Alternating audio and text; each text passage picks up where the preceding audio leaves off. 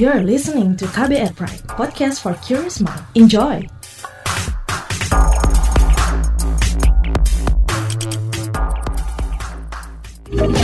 Kamu lagi dengerin What's Trending KBR Pagi. Ketemu lagi dengan saya Don Brady di What's Trending KBR Pagi di hari Jumat 25 September 2020. Sehat semua?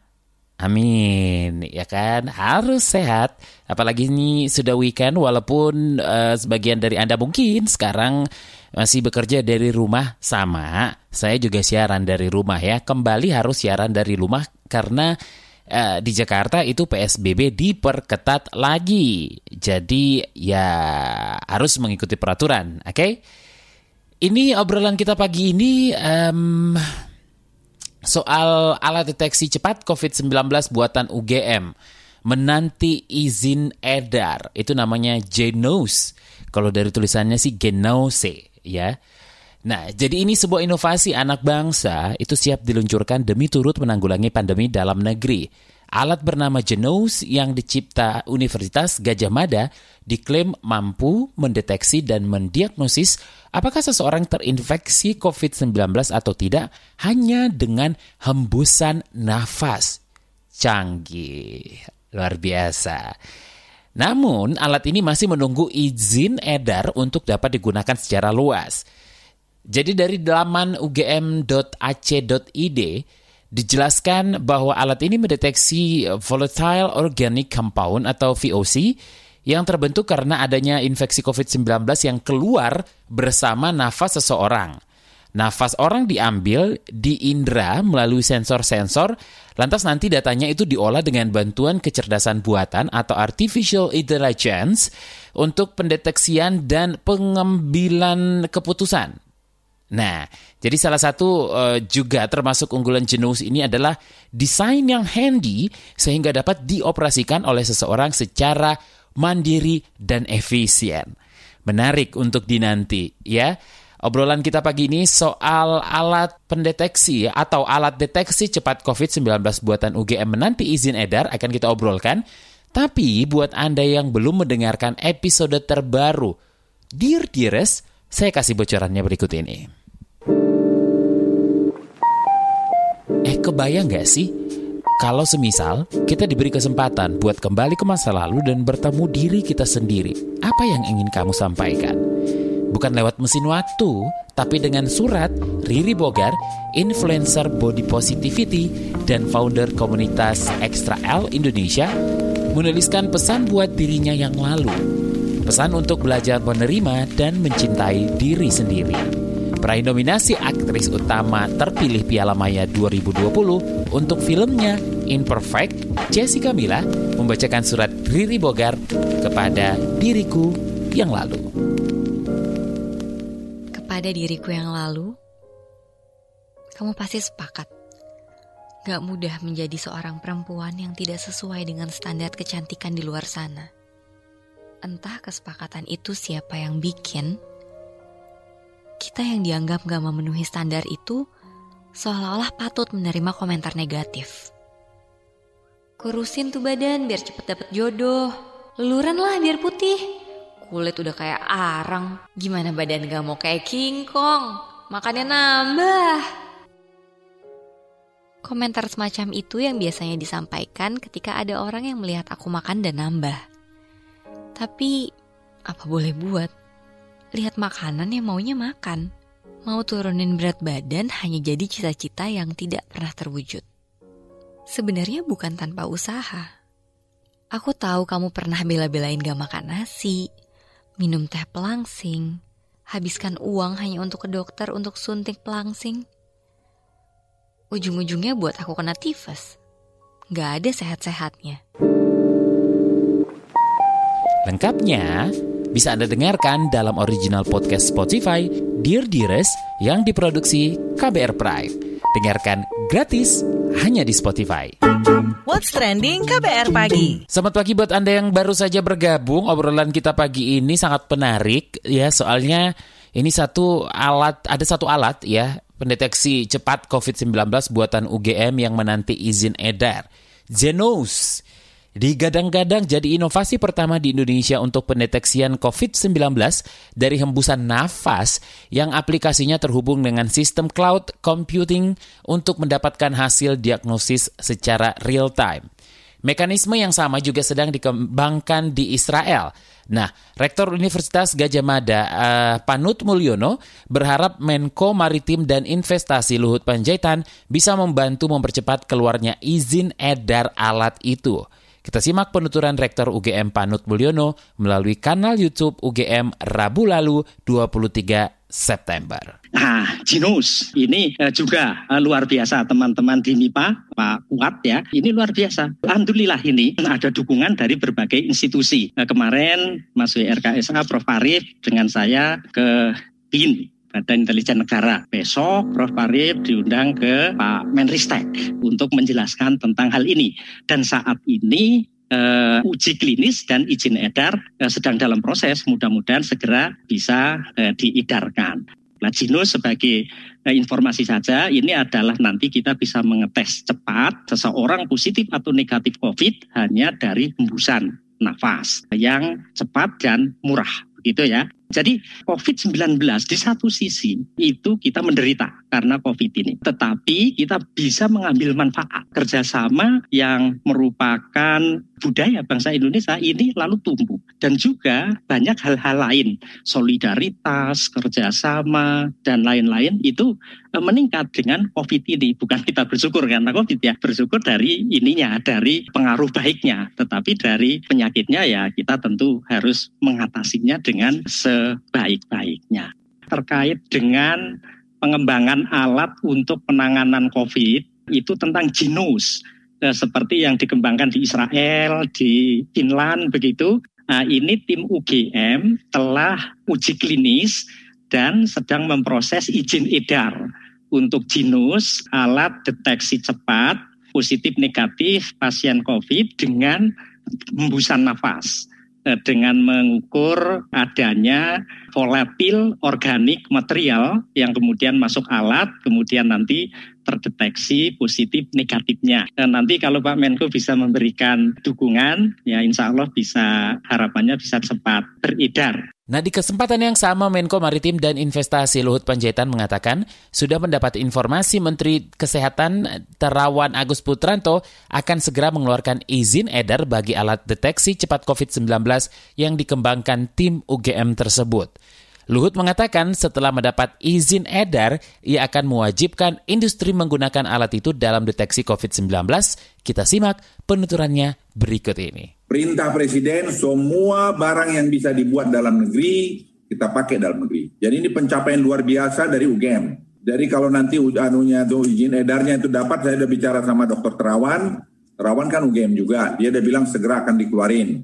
Jadi ya tidak ada masalah Prof ini yang bisa diberikan oleh UGM untuk Republik sekarang produk dalam negeri kita pasti lakukan. Misalnya ini ada BPPT bikin rapid test. Sekarang saya wajibkan hukumnya untuk menggunakan rapid test itu. Nah, tapi kalau ini sekarang genus ini dapat, nanti kita wajibkan industri lagi untuk menggunakannya. Sehingga dengan gitu atau semua orang turis yang datang ke Bali, turis yang datang ke Jogja atau sebagainya, itu menggunakan alat itu. Itu dia tadi penuturan Menko Maritim dan Investasi Luhut Panjaitan dan sebelumnya ada Rektor UGM Panut Mulyono. Wow, ini jadi uh, patut dinanti ya Genos ini alat deteksi cepat COVID-19. Jadi bisa dengan cepat untuk apa namanya mendeteksi siapa yang terkonfirmasi dan siapa yang tidak. Jadi bisa membantu pemerintah untuk menekan angka laju uh, pandemi ini, oke? Okay? Nanti kita akan ngobrol dengan ahli epidemiolog dari Fakultas Kesehatan Masyarakat Universitas Erlangga, Laura Nafika Yamani. Jangan ke mana-mana. What's Trending KBR Pagi What's Trending KBR Pagi Balik lagi di What's Trending KBR Pagi bersama saya Don Brady Seperti yang saya katakan tadi kita akan ngobrol dengan ahli epidemiolog dari Fakultas Kesehatan Masyarakat Universitas Erlangga Laura Nafika Yamani Bagaimana Anda menanggapi soal adanya inovasi dari UGM bernama Genos yang mendeteksi COVID dari nafas? Ya, saya rasa bagus sekali ya kalau itu memang bisa dipakai nantinya kan. Jadi memang ini belum terlalu booming ya informasi yang disampaikan di media televisi maupun radio itu saya rasa belum sampai gencar ya untuk alat ini itu teknologi ini. Tapi kalau pun nanti ke depannya misalkan bisa diaplikasikan itu sangat-sangat bagus. Jadi kan pengambilan sampel juga tidak ribet ya. Kemudian hasilnya juga real time. Jadi ketika mengeluarkan hembusan nafas ya harapannya itu langsung keluar data hasil kan. Nah bagaimana inovasi macam ini membantu penanganan pandemi? Ya sebetulnya memang dicari pengembangan alat-alat deteksi ya yang mungkin mudah tapi yang cukup akurat ya.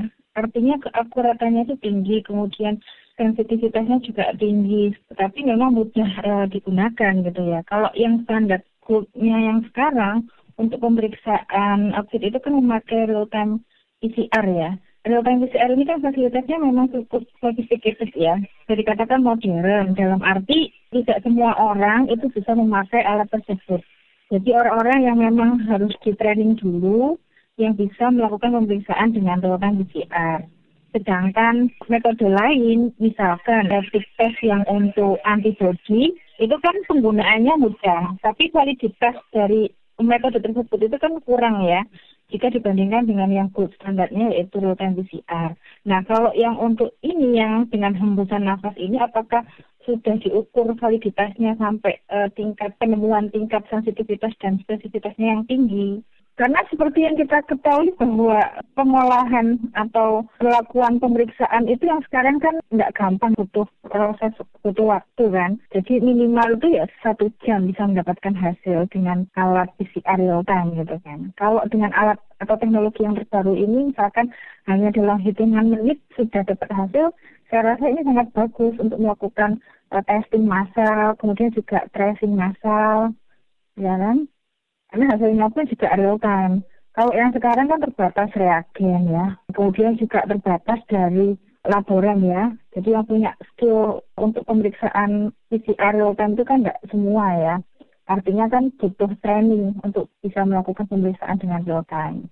Harus menemukan suatu metode atau teknologi yang dirasa cukup mudah untuk digunakan saat ini ya, ketika masa pandemi. Kemudian ya harus, tapi yang paling utama adalah bagaimana kemudian metode atau teknologi yang terbaru itu memiliki tingkat sensitivitas, spesifisitas, akurasi yang hampir sama ya dengan gold standarnya yaitu PCR real time. Jika diklaim akurat, apakah ini bisa menggantikan swab test atau melengkapinya? Kalau real time itu kan kita berbicara tidak hanya kualitatif ya, artinya tidak hanya mendapatkan hasil dia positif atau negatif.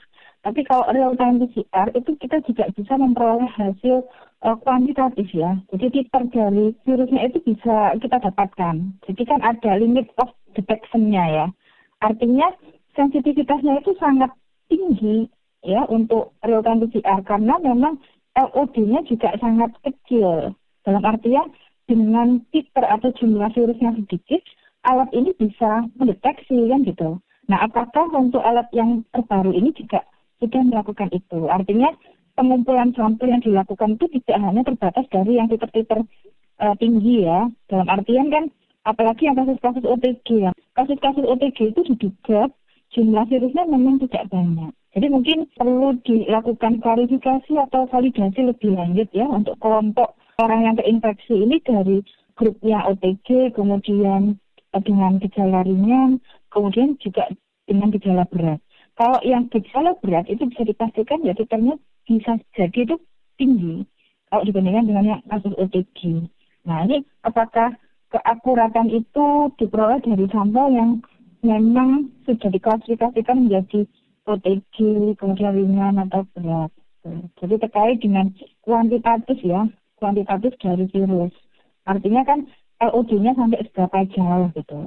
Jadi harus suatu alat itu kan dikatakan bagus ketika daya uh, pemeriksaannya itu dia mampu mendeteksi dengan konsentrasi kecil. Ya, lebih ke arah melengkapi. Memang kan kita butuh, seperti yang kemarin, yang sebagai standar itu kan memang real PCR, tapi kemudian bagaimana, karena ini alatnya terbatas, reagennya terbatas, kemudian mencari ya, mencari ya metode yang mungkin bisa dikatakan sepadan dengan real PCR, yaitu yang tentang TCM ya, tes cepat molekuler yang biasanya dipakai untuk uh, pemeriksaan TB ya kan yang pakai jadi metodenya agak berbeda tapi pada prinsipnya ya memang untuk mendeteksi adanya virus. Nah, seberapa penting inovasi seperti ini mendapat perhatian? Ya, sangat penting ya, apalagi sekarang dalam kondisi pandemi. Jadi pemerintah Indonesia itu sebetulnya juga harus memiliki kesadaran yang cukup tinggi bahwa pemeriksaan, eh, terutama yang terkait dengan eh, bidang kesehatan ini sangat diperlukan ya. Jadi kita tidak hanya mengandalkan dari negara lain gitu kan,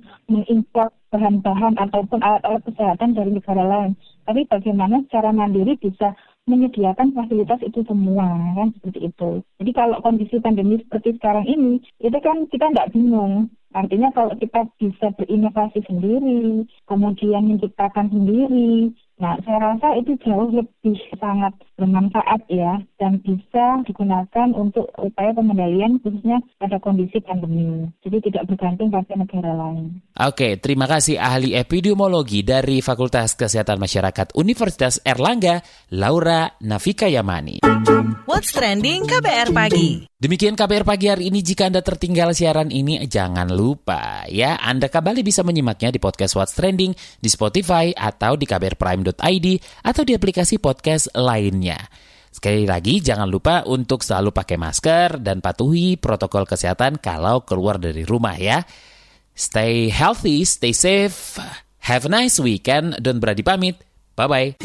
Terima kasih ya sudah dengerin What's Trending KBR Pagi. KBR Prime, cara asik mendengar berita. KBR Prime, podcast for curious mind.